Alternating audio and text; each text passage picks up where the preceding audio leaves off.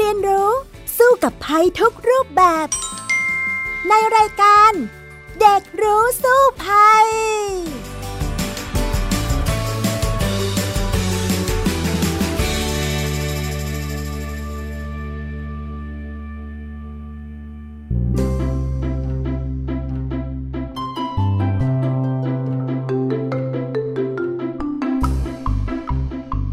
สวัสดีค่ะ คุณผู้ฟังคะต้อนรับเข้าสู่รายการเด็กรู้สู้ภัยนะคะ วันนี้ดิฉันดารินกำเนิดรัฐมาพร้อมกับน้องแท็ทีพบเกรียงปริญญากิจค่ะ สวัสดีค่ะแท็คะสวัสดีครับ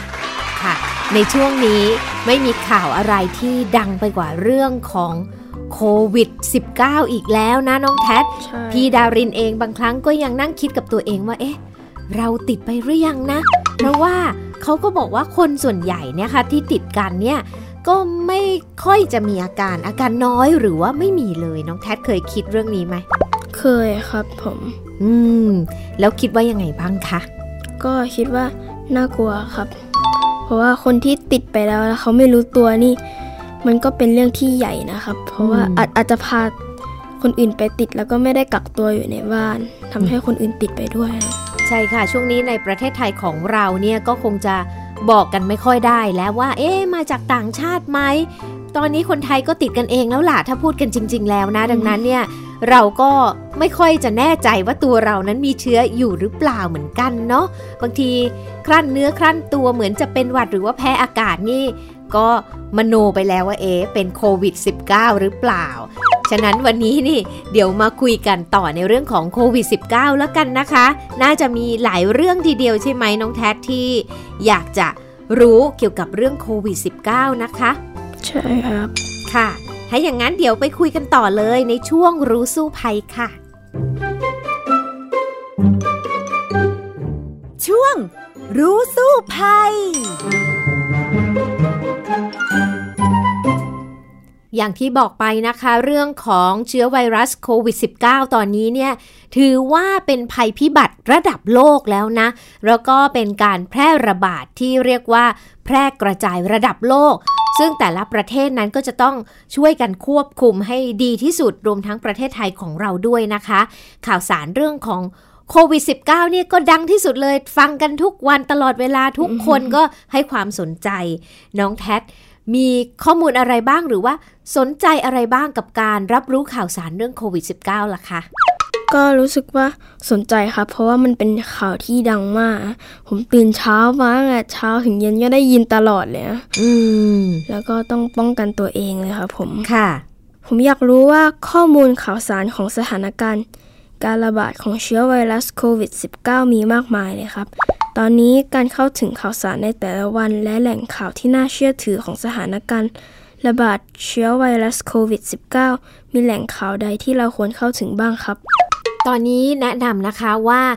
มีข่าวลวงเกิดขึ้นเยอะมากเลยเรื่องของโควิด -19 ใช่ไหม ฉะนั้นเอาล่ะ ข่าวสารที่เชื่อถือได้จริง ๆ ให้ติดตามจากกระทรวงสาธารณสุขค่ะ เขาจะมีการถแถลงรายวันเลยทุกๆวันนะ เข้าไปที่ Facebook ของกระทรวงสาธารณสุขเนี่ยค่ะ ก็จะเห็นมีไลฟ์หรือว่าเราย้อนกลับไปดูได้ด้วยว่า เอ๊ะเขาบอกว่าสถานการณ์วันนี้มีผู้ติดเชื้อเท่าไรเป็นอย่างไรบ้าง ในประเทศเราจะทำอะไรอย่างไร แบบนี้เนี่ยถึงจะสามารถเช็คได้ว่าเป็นข่าวจริงนะ เพราะว่าพี่ดารินก็เห็นนะในเฟซในไลน์ในทุกอย่าง IG มักจะมีข่าวลวงปนมาด้วย หลายคนก็เอามาโพสเลยนะกักกระบาดเลยว่าอันนี้ไม่จริงไม่จริงไม่จริงเยอะมากเลยค่ะโอ้เยอะมากเลยนะครับ แล้วการเข้าถึงข้อมูลที่ไม่เป็นจริงทำให้เกิดผลเสียอะไรบ้างครับ โอ้โห ข่าวปลอมเนี่ยนอกจากที่จะทำให้เราเข้าใจผิดแล้วนะคะ ก็จะสร้างความตื่นตระหนกให้เราด้วยค่ะ แล้วข่าวปลอมก็ยังเป็นปัญหาระดับโลกด้วยนะน้องแท็เพราะว่าบางครั้งเนี่ยข่าวปลอมถูกใช้ไปเป็นเครื่องมือในการที่จะโจมตีแล้วก็เหยียดเชื้อชาติด้วยว่าเอ๊ะคนกลุ่มนี้คนกลุ่มนั้นเป็นโควิดห้ามไปสัมผัสใกล้เขาหรือว่าเรากลัวต่างชาติไปแล้ว โดยเฉพาะ บางกลุ่มอย่างคนจงคนจีนอย่างเนี้ย คนไทยก็ไปกลัวแต่จริง ๆ แล้วตอนนี้มันก็ไม่ใช่นะ เพราะว่าไทยก็ติดกับไทยกันเองแล้วนะอย่าไปคิดว่าจะเป็นคนจีนเลย แล้ววันนี้ค่ะ พี่ดาวรินก็มีตัวอย่างข่าวปลอมในช่วงสถานการณ์โควิด -19 แพร่ระบาดในต่างประเทศ มาให้ฟังด้วยไปฟังด้วยกันนะคะ ช่วงเวลาเกือบ 2 เดือนของข่าวการแพร่ระบาดของเชื้อโคโรนาไวรัสสายพันธุ์ใหม่โควิด -19 มีข้อมูลต่างๆ ในโซเชียลมีเดียเกิดขึ้นมากมาย จนอาจทำให้เกิดความสับสน และข้อมูลที่คลาดเคลื่อน就是专吃水果的，所以刚才我们做的这个汤啊，味道真的是很鲜香，而且还有一个淡淡的水果味在里面。但是呢，这个蝙蝠你看，อย่างคลิปภาพหญิงสาวกินซุปค้างคาวถูกแชร์และพูดถึงจำนวนมาก หลังเกิดเหตุการณ์การระบาดของเชื้อโคโรนาไวรัสสายพันธุ์ใหม่หรือว่าโควิด -19 ที่เมืองอู่ฮั่นของจีน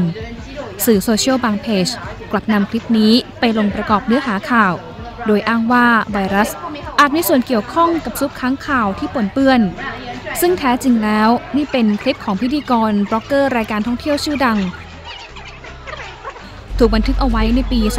2017 ที่หมู่เกาะปาเลาแถบมหาสมุทรแปซิฟิก ไม่เกี่ยวข้องกับเหตุการณ์ที่อู่ฮั่นของจีนแต่อย่างใด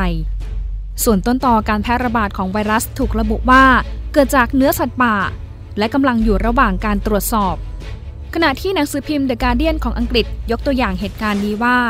ข่าวเท็จเรื่องซุปค้างคาว ถูกโยงเข้ากับเหตุการณ์โควิด -19 ที่กำลังระบาดในช่วงนั้น คือตัวอย่างข่าวปลอมสุดคลาสสิก มีการแต่งเรื่องดึงดูดใจ เป้าหมายส่วนหนึ่งคือกลุ่มคนที่เหยียดเชื้อชาติ หากขาดวิจารณญาณ จะทำให้ข่าวปลอมนี้ทรงพลังในสังคมมากส่วนที่ออสเตรเลียได้รับผลกระทบจากข่าวปลอมเช่นกัน ได้มีการปลอมเอกสารในรัฐควีนสแลนด์ว่าให้ชาวออสเตรเลีย อยู่ห่างจากพื้นที่ที่มีคนจีนหนาแน่น แต่หลังจากที่มีข่าวนี้ได้ไม่นาน สมาชิกสภารัฐควีนสแลนด์ออกมายืนยันว่า เอกสารนี้เป็นของปลอมร้อยเปอร์เซ็นต์ขณะที่สื่อสำนักหนึ่งในตะวันตก รายงานอ้างว่า ไวรัสที่กำลังระบาดในอู่ฮั่นเกิดจากห้องทดลองในนครอู่ฮั่นเชื่อมโยงกับโครงการลับเพื่อสร้างอาวุธชีวภาพตามข้อกล่าวอ้างของทฤษฎีสมคบคิด ที่อ้างว่าได้มาจากแหล่งข่าวคนหนึ่ง จนทำให้สังคมเกิดคำถามต่างๆ ขึ้นมามากมาย แต่จนถึงขณะนี้ยังไม่มีหลักฐานใดที่ทำให้น้ำหนักของข่าวนี้เป็นจริง ขณะที่อีกด้านก็ยังไม่มีหลักฐานใด ว่าข่าวอาวุธชีวภาพ เป็นข่าวปลอมหรือไม่ อีกหนึ่งข่าวของทฤษฎีสมคบคิดเกิดขึ้นในช่วงนี้ คือการวางแผนการระบาดของไวรัส เพื่อขายวัคซีน ข้อมูลนี้ถูกเผยแพร่โดยยูทูบเบอร์คนหนึ่ง ทวีตข้อความและแนบเอกสารสิทธิบัตรในปี 2015 ของสถาบัน p e r b y t e สิทธิบัตรดังกล่าว ระบุถึงการพัฒนาไวรัสโคโรนาที่อ่อนแอ เพื่อพัฒนาเป็นวัคซีนป้องกัน หรือปัญญารักษาโรคระบบทางเดินหายใจ แต่หลังจากข้อมูลนี้เผยแพร่ออกมาทำให้สถาบัน p e r b y t e นั้นแถลงการลงในเว็บไซต์ โดยแจ้งว่างานวิจัยโคโรนาไวรัส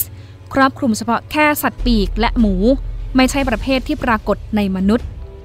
ขณะที่ BuzzFeed รายงานว่า โคโรนาไม่ใช่โรคหนึ่งโรค แต่เป็นไวรัสกลุ่มหนึ่งที่มีหลายชนิด สอดคล้องกับสื่อบางสำนักในอเมริกาที่ระบุว่า ชนิดที่พบในอู่ฮั่นเป็นชนิดที่ 7 โคโรนาไวรัสสายพันธุ์ใหม่หรือโควิด -19 อยู่ระหว่างการศึกษาว่าเกิดจากสัตว์ชนิดใด แต่เท่าที่มีข้อมูลพบว่า มีตัวอย่างเนื้อสัตว์ 30 ชนิดในตลาดหูหนานเมืองอู่ฮั่นเข้าข่ายต้องสงสัย และพบว่ามีความใกล้เคียงกับไวรัสที่พบในค้างคาวมากที่สุด โคโรนาไวรัสชนิดที่พบในอู่ฮั่น มีชื่ออย่างเป็นทางการจากองค์การอนามัยโลกว่าโควิด -19 เป็นโรคที่เกิดจากโคโรนาไวรัสที่พบในปี 2019นี่แหละค่ะ เป็นเรื่องของข่าวปลอมนะ ในต่างประเทศนี่ก็มีกันเยอะ บ้านเราก็เยอะเหมือนกันนะคะ อย่างที่พี่ดารินบอกแหละ เห็นใน Facebook เนี่ยเยอะมาก ๆ เลย น้องแพทเห็นบ้างไหมคะ เห็นนะครับผมแล้วก็เรียกว่า ทุกวันนี้ผมเปิดไปปุ๊บก็โหเจอครับ ทุกสื่อเลยครับ อืม ฉะนั้นต้องพิจารณาดีๆ ว่า เอ๊ะจริงไม่จริง ถ้าเราสงสัยว่าเอ๊ะจะจริงหรือเปล่าเนี่ย ก็ต้องเช็คนะคะ ตรวจสอบจากแหล่งข่าวที่เชื่อถือได้ อย่างเช่น ทางเพจของกระทรวงสาธารณสุขเนี่ย อันเนี้ยมั่นใจได้ว่าข่าวจริงแน่นอนนะคะน้องแท็บครับผม แล้วเมื่อพอเรารับข่าวสารเข้าไปมากๆ แล้วก็มีความ กังวลจนบางครั้ง เราแยกแยะข่าวจริงกับข่าวปลอมไม่ออกจนทำให้เราตกใจและตื่นตระหนกมากเกินไป จนเราต้องเราจะแบบ ผมเคยได้ยินว่ามีคนไปตุนข้าวของมาใช้ครับ ผมค่ะทั้งหน้ากากอนามัยและแอลกอฮอล์อาหารนะครับ จนคนอื่นเขาไม่มีใช้กันเลยอะครับอืมแล้วเราควรทำอย่างนั้นไหมครับอันนี้เนี่ยก็ไม่ควรนะ แต่ก็ต้องแยกแยะ เช่นหน้ากากอนามัยเนี่ย เรามีกำลังผลิตในประเทศเนี่ยในจำนวนจำกัด นะคะ ถ้าจะใช้กันทุกคนทั้งประเทศเนี่ยไม่เพียงพอแน่ๆสำหรับกำลังการผลิต ตอนนี้เนี่ยก็มีคนเอาไปกักตุนไว้ แล้วก็มาปล่อยขายในราคาแพง เชื่อไหมคะว่าหน้ากากอนามัยทางการแพทย์เนี่ยปกติในภาวะปกติเลยราคาก็สักประมาณ 2 บาท 2 บาท 50 ประมาณนี้ แต่ณขณะนี้นะคนที่เอาไปปั่นราคาเนี่ยขายถึงแผ่นหนึ่งชิ้นหนึ่งนะ 27ถึง29 บาท เกือบ 30 บาท คิดดูซิว่าไปถึงกี่เท่าตัว อันนี้เนี่ยหนักมากเลยนะคะใช่น้องค่ะแคท ซึ่งคนไม่มีทางเลือก ชาวบ้านไม่มีทางเลือก ก็เลยต้องไปซื้อมาใช้ด้วย ในราคาที่แพงมากๆแบบนี้ เพราะว่าก็กลัวว่าตัวเองเนี่ยจะได้รับผลกระทบ อีกอย่างหนึ่งที่เกิดขึ้นก็คือ แอลกอฮอล์แอลกอฮอล์แบบน้ำๆ ที่เราเอาไว้ฆ่าเชื้อโรคทำแผลนี่แหละ ปรากฏว่า เพราะว่ามีคุณหมอเนี่ยออกมาให้ข้อมูลว่าบางคนเนี่ยทำเจลล้างมือด้วยแอลกอฮอล์ที่ไม่มีความเข้มข้นสูงกว่า 70%เนี่ย มันก็จะทำให้ฆ่าเชื้อไม่ได้ เลยคนตื่นตระหนกอีก ไปแห่ซื้อแอลกอฮอล์ที่เป็นแบบน้ำเนี่ยจนเกลี้ยงตลาดเลยโอ้โหทุกวันนี้ถ้าเราไปร้านขายยาไปหาซื้อแอลกอฮอล์แบบน้ำซึ่งพี่ดารินก็ว่าเออจะไปซื้อเอาไว้ใช้อีกสักขวดหนึ่งอะไรแบบเนี้ยค่ะ ก็หาซื้อไม่ได้เลยนะโอ้โหหาซื้อไม่ได้มาเกือบเกือบเดือนแล้ว เพราะว่าขาดตลาดจริง ๆ เนื่องจากคนเนี่ยไปแห่ซื้อกักตุนมากเกินไป ทีนี้ตกมาถึงเรื่องเจลแอลกอฮอล์ล้างมือ คราวนี้เนี่ยคนก็อยากจะพกเอาไว้ใช้ส่วนตัวใช่ไหมคะ ก็หาซื้อยากอีกเหมือนกัน เพราะว่าวัตถุดิบตั้งต้นเลยก็คือตัวแอลกอฮอล์น้ำเนี่ยครับ หาซื้อยากขาดมากตลาดไม่ได้อ่าพี่ดารินก็เอ๊ะจะทำยังไงดีหน้าการกักตุนแบบนี้ อยากจะซื้อจังเลยไปฝากคุณแม่สักนิดนึงนะ เพราะคุณแม่บอกว่าเออแอลกอฮอล์แบบน้ำที่บ้านหมดแล้วเนี่ย หาซื้อให้หน่อย พี่ดารินลองเข้าไปดูที่เว็บไซต์หรือแอปพลิเคชันสำหรับ ซื้อของทั่วไป ปรากฏว่าเจอว่าแอลกอฮอล์แบบน้ำนะที่เราปกติก็ซื้อกันอะขวดใหญ่ๆเนี่ยก็สัก 100 บาท หรือไม่เกินเนี้ยร้อยกว่าบาท ปรากฏว่าขายเท่าไหร่รู้ไหมตอนเนี้ยอืมไม่ทราบครับ 300 กว่าบาท โอ้อ่าสามเท่าตัว ดูสิ อย่างเนี้ยค่ะ เป็นต้นก็เป็นเรื่องของความตื่นตระหนกก็ทำให้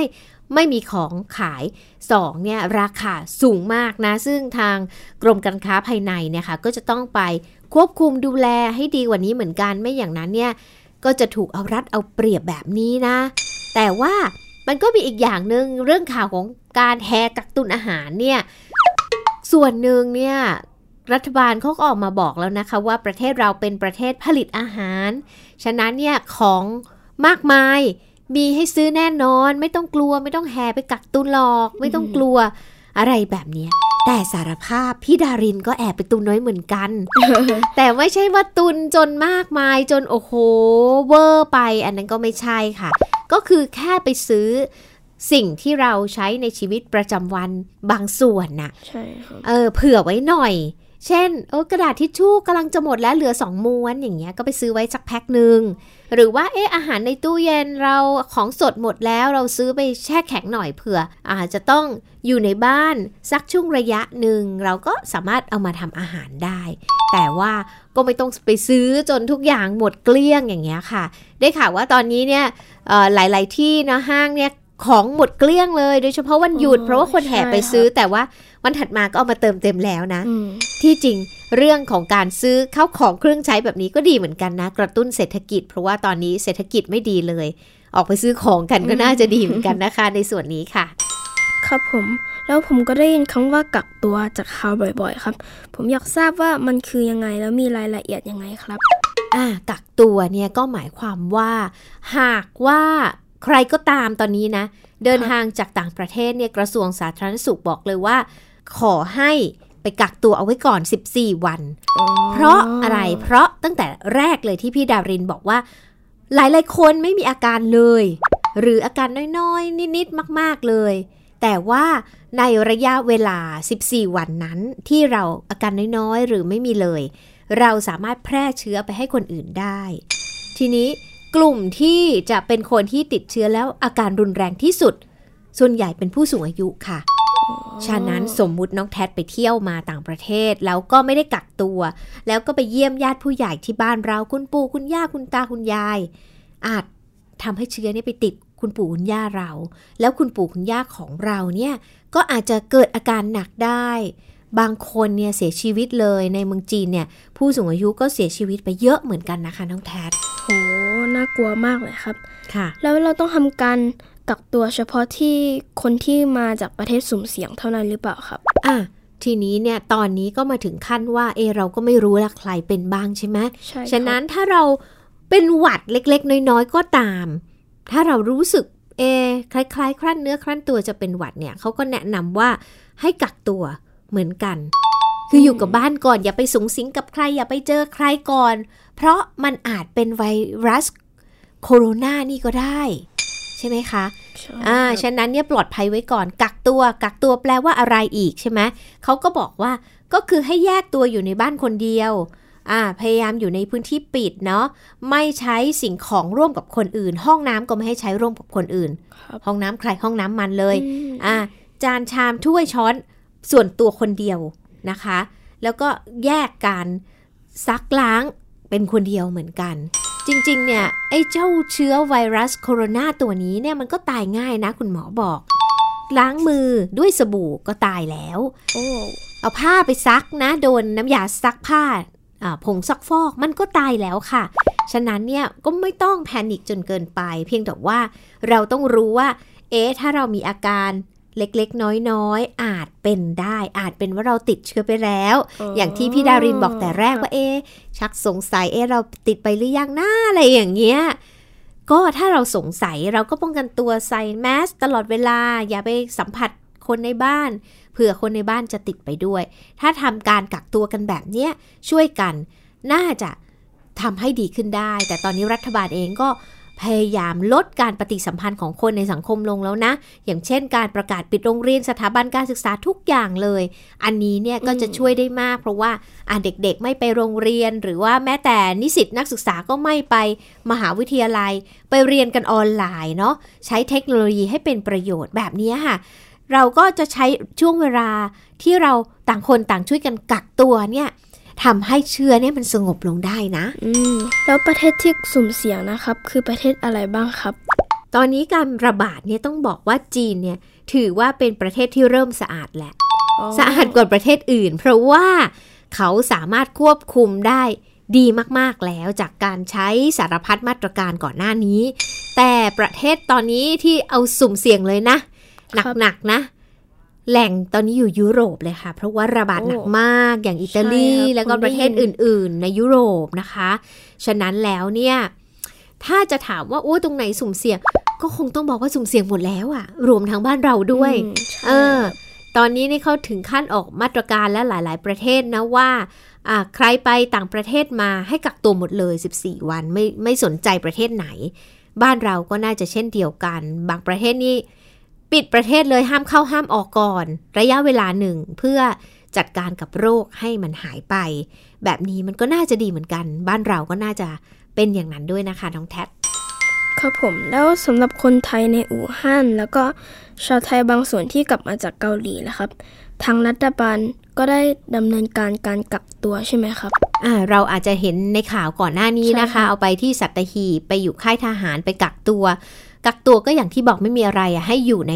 ห้องที่ตต่างคนต่างอยู่ไม่ไปสัมผัสคนอื่นไม่แพร่เชื้อก็แค่นั้น กักไว้ 14 วันอ่าไม่มีอาการอะไรไม่ได้เป็นอะไรตรวจแล้วไม่เป็นอะไรก็กลับบ้าน ก็เท่านั้นเอง ซึ่งก็มีหลาย ๆ กลุ่มค่ะ มาจากอู่ฮั่นก็มากักตัวเนาะเกาหลีก็มา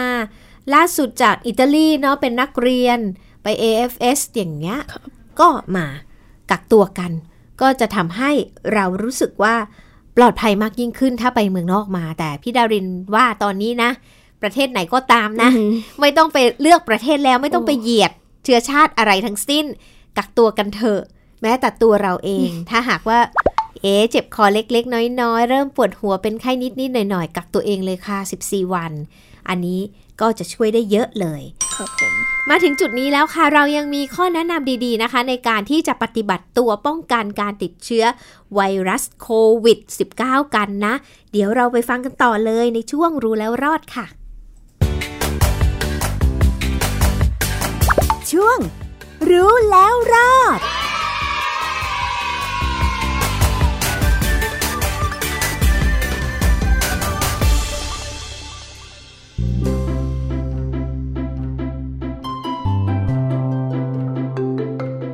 ณเวลานี้นะคะ ใครๆก็บอกกันว่าเรื่องของเจ้าเชื้อโควิด -19 เนี่ยถือว่าเป็นภัยพิบัติใหญ่ระดับโลกนะ เหมือนกับสึนามิเข้าถล่มทุกประเทศพร้อมๆ กันแล้วในเวลานี้นะคะ ฉะนั้นการป้องกันตัว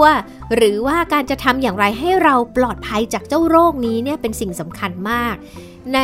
การประกาศของสหประชาชาติเนี่ยเขาจะบอกเลยนะคะว่า เราไม่สามารถห้ามภัยพิบัติไม่ให้เกิดขึ้นได้ แต่เรานั้นสามารถทำให้ตัวเอง อยู่กับภัยพิบัติได้ โดยอืมสูญเสียน้อยที่สุด หรือว่าปลอดภัยมากที่สุดได้ ฉะนั้นเราก็ควรที่จะรู้วิธีในการป้องกันตัวและล่ะค่ะว่าจะป้องกันจากเจ้าเชื้อโรครายนี้ได้อย่างไรนะคะน้องแท็กครับผมแล้วการป้องกันตัวเองมีคำแนะนำอยู่ทั่วไปในสื่อต่างๆ แล้ว แต่ว่าผมอยากทราบเกี่ยวกับการใช้แอลกอฮอล์หรือเจลล้างมืออย่างถูกวิธีครับ ค่ะ เอาละก็ต้องเข้าใจก่อนว่าแอลกอฮอล์เนี่ยนะเขาจะฆ่าเชื้อโรครวมทั้งไวรัสได้นะคะ ด้วยการที่พอเขาไปสัมผัสกับสมมุติเราฉีดใส่มือนะ แอลกอฮอล์น้ำนะมันก็จะระเหยอย่างรวดเร็ว การระเหยของมันก็จะพาเชื้อโรคออกไปด้วย แล้วก็ทำให้มันหายแล้วก็ตายไปในที่สุดนะคะอ๋ออ่อ่า นี่วิธีการของแอลกอฮอล์ ทีนี้เจ้าแอลกอฮอล์แบบน้ำเนี่ย ถ้าเรามีอยู่ที่บ้าน เราใส่ขวดเล็ก ๆ พกเอาไว้ แล้วก็ฉีดชุดๆ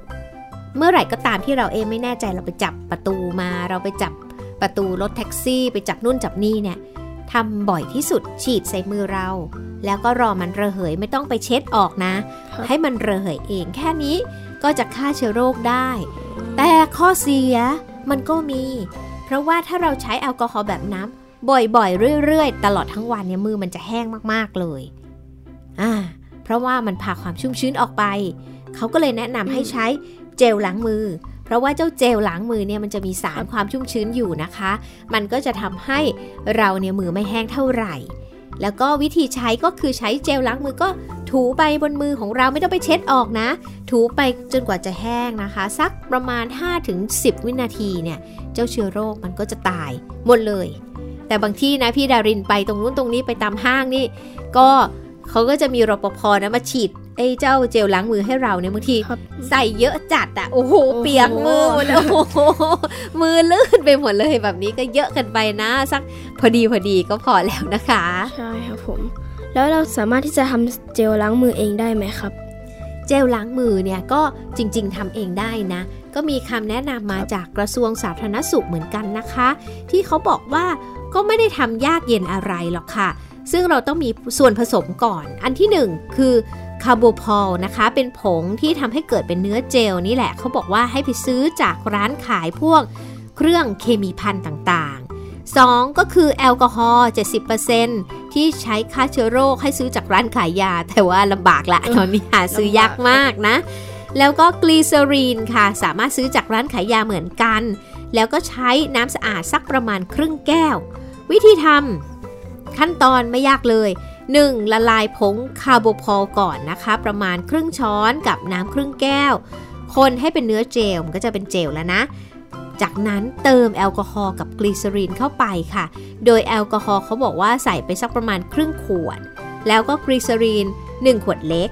อันนี้ครึ่งขวดหมายความว่าขวดใหญ่ๆที่เราหาซื้อร้านขายยาปกตินะ แล้วก็คนค่ะ ให้มันเป็นเนื้อเดียวกัน ดังนั้นเนี่ยถ้าหากว่า เราใช้แอลกอฮอล์เฉยๆ มันจะผิวแห้งใช่ไหมพอใส่กลีเซอรีนเข้าไปก็จะชุ่มชื้นดี พอผสมเสร็จสรรพแล้วเราก็หาขวดใส่ แล้วก็เอาไปใช้ได้ ข้อแนะนำคือให้ใช้ให้หมดภายใน 30 วัน เพื่อให้ประสิทธิภาพการฆ่าเชื้อเนี่ยยังดีอยู่ อย่าลืมว่าแอลกอฮอล์นั้นเป็นสิ่งที่ระเหยได้นะคะ เก็บนานเกินไปเนี่ยมันก็อาจจะทำให้ไม่สามารถฆ่าเชื้อโรคได้นะคะ ครับผม แล้วเราควรที่จะล้างมือบ่อยยังไงครับ และควรที่จะมีขั้นตอนในการล้างยังไงครับผม บ่อยมากๆค่ะ แพทย์แนะนำว่า บ่อยเท่าที่เราสามารถจะทำได้เลย บ่อยที่สุดอืมอ่าครับผมระหว่างอ่าละสมมุติพี่ดารินนะ พี่ดารินก่อนออกจากบ้าน พี่ดารินก็จะล้างมือด้วยสบู่และน้ำก่อนเอาออกจากบ้านไปเปิดประตูบ้านไปเดินไป กดลิฟต์เปิดประตูนู่นนี่ขึ้นรถปุ๊บ มานั่งในรถปุ๊บพี่ดารินนึกได้ อุ้ยเมื่อกี้ไปจับอะไรมาเยอะแยะเลย ล้างมือ ล้างมือยังไงไม่มีน้ำใช่ไหมมีน้ก็เจลล้างมือ อ่าอ๋อตอนนี้ยังมีครับอยู่ แอลกอฮอล์น้ำพี่ยังมีอยู่ ก็อยากจะใช้อันไหนก็ใช้ไปเลย เอาล่ะ สมมุติว่าเดินทางมาถึงไทย PBS แล้วอย่างเงี้ยที่ทำงานใช่ไหมคะำครับ พี่ดารินเดินเข้ามาปุ๊บ อ่าเจอพี่รปภยิงหัวเราก็จี๊ดตรวจยิงหัวตรวจวัดไข้ก่อนโอเคครับผ่านเข้ามาได้ มันจะมีขวดเจลแอลกอฮอล์ล้างมืออยู่ เราก็บีบสักหน่อยถูอีกสักนิดหน่อยอะปลอดภัย เปิดประตูเข้ามาค่ะ เข้ามาถึงเนี่ยห้องอัดมาอืมอัดวิทยุกับน้องแพทใช่ไหมครับ เดี๋ยวเราก็มีขวดแอลกอฮอล์อีกใช่ไหม เห็นเมื่อไหร่ก็กดมาล้างมาก็คือเอาเป็นว่าบ่อยที่สุดเท่าที่จะบ่อยได้ บางคนเนี่ยครับผมบอกว่าล้างจนมือเปื่อยมือแห้งมือลอกหมดแล้ว แต่ก็พยายามค่ะก็ต้องช่วยกัน แล้วก็ถ้ามันแห้งจริง ๆ ก็โลชั่นช่วยได้นะ จุดนี้เนี่ยเหมือนคนแพนิคเหมือนกันแต่ว่าใช่มันก็จะมีคำพูดว่า มีแต่คนที่แพนิคเท่านั้นแหละ ถึงจะเป็นคนที่รอดหมายความว่าคนที่ชอบวิตก หวาดวิตกกัเนี่งยวลเออ แต่เสร็จแล้วอะรอดก็เพราะว่าระวังตัวอย่างสูงนี่เองล่ะค่ะน้องแทครับผมแล้วถ้าเกิดว่าเราล้างมือบ่อยมากเกินไปมีผลเสียไหมครับ อ่าอย่างที่บอกมือแห้ง ก็ใช้ hand lotion ช่วยอ๋อ มันก็จะช่วยชีวิตเราได้หรือว่าเจลล้างมือ มันก็จะมีกลีเซอรีนที่บอกนะคะ มันก็จะทำให้ไม่แห้งเกินไปนะคะ ครับพี่ดารินแล้วพี่ดารินคิดว่าสถานการณ์โรคระบาดโควิด -19 เป็นสถานการณ์ที่จะอยู่กับเราไปอีกนานแค่ไหนครับ แล้วมันจะสิ้นสุดเมื่อไหร่ครับไม่มีโรคใดที่จะอยู่ตลอดไป นอกจากเราสามารถปรับตัวแล้วก็มีภูมิ ข่าวดีก็คือ ใครที่ติดเชื้อไปแล้ว และหายแล้ว จะมีภูมิต้านทานโรคนี้อยู่ในร่างกายโอ้อ่าฉะนั้นเนี่ยเขาก็จะไม่เป็นอีกใช่ไหมคะ อย่างเช่นที่จีนนะคะน้องแท็เขาก็จะไปเชิญคนที่หายแล้วเป็นแล้วหายแล้วอะ่ะ มาบริจาคโลหิตเพื่อที่จะไปสกัดไอสารที่มันต่อต้านเจ้าเชื้อเนี้ยเอาไปให้คนที่เขาป่วยหนักๆนะ แต่ก็มีบางส่วนเหมือนกันนะ อาจจะเป็นส่วนน้อยกว่าที่เป็นแล้วมีเป็นอีกได้อันนี้ ก็จะต้องระมัดระวังเหมือนกัน แต่ว่าวิธีการที่จะกวาดล้างเชื้อเนี่ยหลาย ๆ ประเทศทำแล้วก็คือปิดประเทศเลยห้ามเข้าห้ามออก แล้วก็กักคนอยู่ในบ้าน ทุกคนเลย อย่างที่เราเห็นที่อิตาลีที่จีนที่อู่ฮั่นก็ทำกันมาแล้วเนี่ยกักตัวแบบนี้ละค่ะก็จะทำให้การแพร่กระจายเชื้อเนี่ยมันเบาบางลงและในที่สุดเนี่ยมันก็จะหายลงไปได้ จริง ๆ ประเทศไทยก็มีข้อเสนอเหมือนกันว่า ให้ปิดประเทศปิดเมือง ก็เพื่อที่จะทำให้โรคนั้นน่ะสงบก่อนที่มันจะแพร่ระบาดอย่างหนักจน โรงพยาบาลไม่สามารถรับคนไข้ที่มีอาการหนักได้ต่อไป ก็เป็นกำลังใจให้ทุกคนล่ะ ว่าป้องกันครับผมตัวเองเริ่มไอเริ่มมีน้ำมูกหน่อยๆ เนี่ย กักตัวเองไว้ก่อนสัก 14 วัน ก็จะช่วยให้คนรอบข้างเราปลอดภัยได้นะคะ เอาล่ะผมนี่ก็คือทั้งหมดของรายการเด็กรู้สู้ภัยในวันนี้แล้ว ดิฉันดาริน และก็น้องแท็ดลาไปก่อนนะคะ พบกันใหม่คราวหน้า สวัสดีค่ะ สวัสดีครับ ติดตามรับฟังรายการย้อนหลังได้ที่เว็บไซต์และแอปพลิเคชันไทย PBS Radio ไทย PBS ดิจิทัล Radio วิทยุข่าวสารสาระ เพื่อสาธารณะและสังคม